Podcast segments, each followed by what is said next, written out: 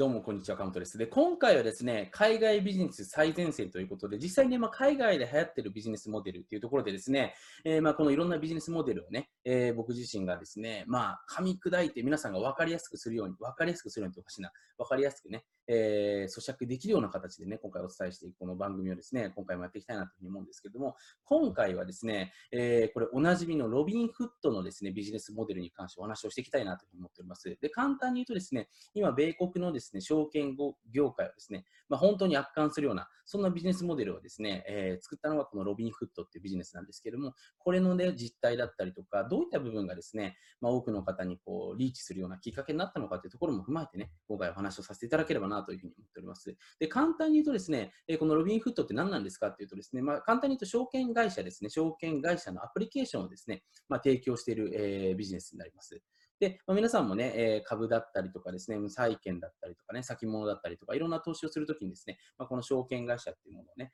えー、使うかと思うんですけれども、それの、えー、ビジネスを行っているのがこのロビンフットさんですよね。で、まあ、これコロナ中、まさに2020年にですね、えー、流行って、もう爆発的にアメリカの方ではね、えー、このロビンフットの方をですね、使っているユーザーが増えているわけなんですけれども、まあ、そんなビジネスモデルになります。で、これ実際にね、えー、どういった人たちがこのユーあのアプリケーションをユースしているのかっていうところですね、まずお話ししていけたらなと思うんですけども、きっかけとしてはですね、まあ、コロナによるですね、賃金の減少や将来の不安というところで、まあ、毎年、まあ、これ日本もでも同じなんですけれども、そのやっぱりこの投資に関する、まあ、やっぱりその興味だったりとか、そのまあ、人生に取り入れようとする姿勢って増えてきてるわけですよね。で、アメリカに関しても同じで、やっぱりその将来的な部分での収入の不安というところでですね、何か投資をしなきした方がいいんじゃないかなっていうところがですね、今社会全体の動きになってきています。まあ、その証拠にですね、まあ、インベストメント系の、まあ、YouTuber、日本も海外もそうなんですけど、めちゃめちゃ伸びてますよね。インフルエンサー、まあ、その投資系のインフルエンサーの人たちが増えてきたことによってですね、一般層の人たちにもね、えー、まあ、その投資っていうものがね、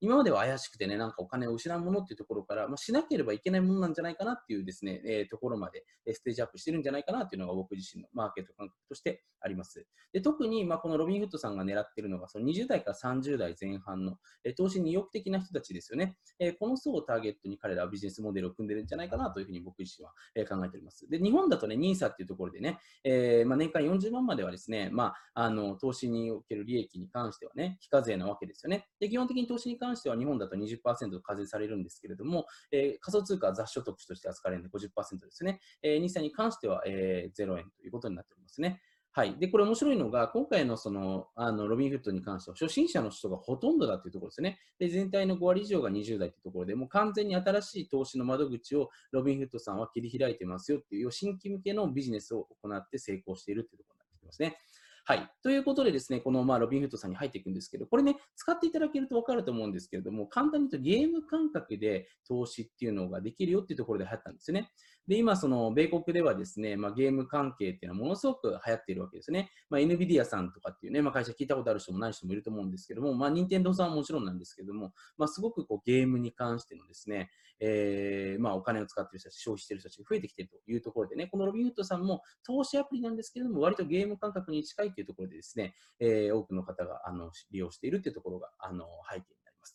で、まあ、2013年にね、米国、入国、米、ニューヨークでね、創業した投資サービスということでね、えー、まあ、スマートフォンのアプリケーションで米国株式や ETF などを1ドルから購入することができますよっていうのがこのロビンフットさんのビジネスなんですけれども、なんとね、ユーザーの平均年齢が26歳でね、平均残高に関しては10万円から50万円とね、少額なんですよね。で、えー、この少額のビジネスを行っているんですけれども、えー、ここでね、彼らがあのうまかったのがこの2つですよね。あのまあ、一つ目がですね、紹介プログラム。これ非常にね、えー、上手なんですけれども、要は、えー、人がお客さんがお客さんを連れてくるビジネスっていうのを彼らは設計してるわけなんですよ。で、例えば僕がね、今回このビデオを見てくださって、あなたを、まあ、紹介しないんですけども、紹介してね、あなたが、え、解説してくださったらですね、普通だったらね、アフリエイト報酬という形で僕に1万円とかね、え、2万円とか報酬が振り込まれるんですけど、そうじゃなくて、このロビンフットのビジネスっていうのはですね、まあ、実際に、え、何かの銘柄を、え、プレゼントしてくれるんですよね。ちょっとこの後具体的に話していくんでね、なんとなく覚えていただければなというふうに思うんですけども、そういったことがあるわけですね。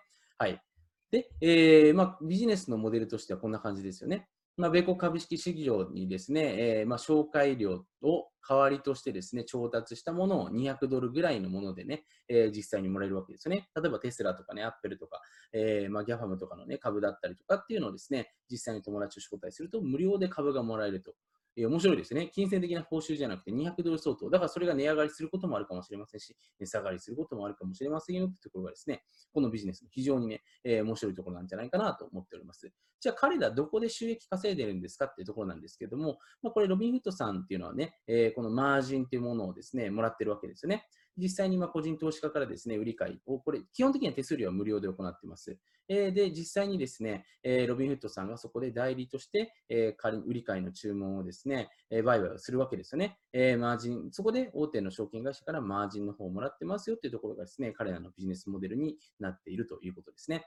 で、えー、この証券会社さんってね、えー、実際にま僕自身も、まあ、一部ね、日本でちょっと関わりがあったりしましたので、あのまあ、ちょっとね、この収益構造に関しては、まあ、少し知ってる部分があるんですけれども、今までとちょっと変わってきてるわけなんですよ。で、基本的にですね、マージン収入っていうのが彼らの大きなあの収入源のマネあの、まあ、キャッシュポイントなわけですね。例えば僕がね、何か株を買ったときに、その手数料っていうのが発生しますから、それに関して、まあ、彼らが、えー、もらえるわけですね。はい。というところでね、えー、今回その、まあ、このロビンフッドさんに関してもそうなんですけれども、1ドル100円からの、ね、少額投資でも株式ができるようなところでね、えー、これポイントなんですけど、証券取引以外の時間でも、えー、彼らっていうのはサービスを行ってますので、えー、マージンが増えていきますよっていう、その売買の回数でね、完全に金額ではなくて、回数で彼らは持っているものがあります。あとユーザー数ですよね。なので、今まで入ってきてなかった、まあ、大口の投資家ではない小口のね、えー、小口のですね、まあ、投資家、しかも個人で初心者向けっていうところに絞ってやってるんで、うまくいってるんじゃないかなというふうに思いました。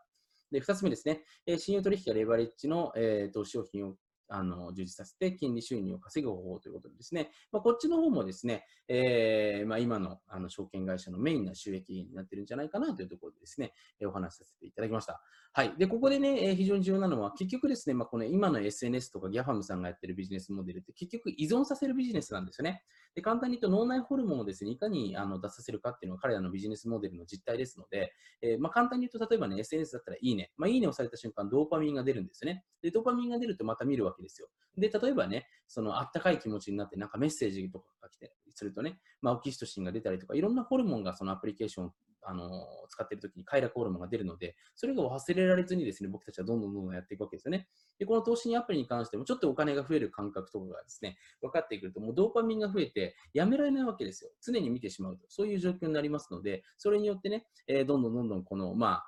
カモになっていくというとちょっと失礼ですけれども、まあ、この、なんていうんですかね、ロビンフッドの、えーまあ、ビジネスを、えー、利用していくことになるというところになってきますね。はい。ということでですね、ちょっと今回、まあ、ロビンフッドさんの、ね、ビジネス紹介させていただいたんですけど、まあ、今回このビジネスでね、学んで、学べることっていうのはです、たくさんあったかと思うんですけれども、今まで要はですね、えー、まあ、証券会社が取り込めてなかった層たちに、えー、彼らは SNS っていうものと組み合わせてうまくね、入っていったってところですね。で、紹介システムっていうのも通常であれば金銭的なリワードっていうのは証券会社の、まあ、主なアフリエイトだったんですけれども、そこをですね、あえて証券会社らしく、えー、まあ、株とあったりとか、えー、そういったものにしていったところが彼らの面白いところですね。はい、こういったところで話題性も呼んで、多くの方が口コミが口コミを呼んで流行っていったというところがですね、このロビンフッドの、えー、ビジネスモデルになるんじゃないかなというふうに思いますので、まあ、ぜひね、ちょっと今回このビデオを見て皆さんもね、えー、いろいろとまたこのビジネスをですね、活かしたまあ、自分のビジネスだったりとか、プランを考えていただけるといいんじゃないかなというふうに思っております。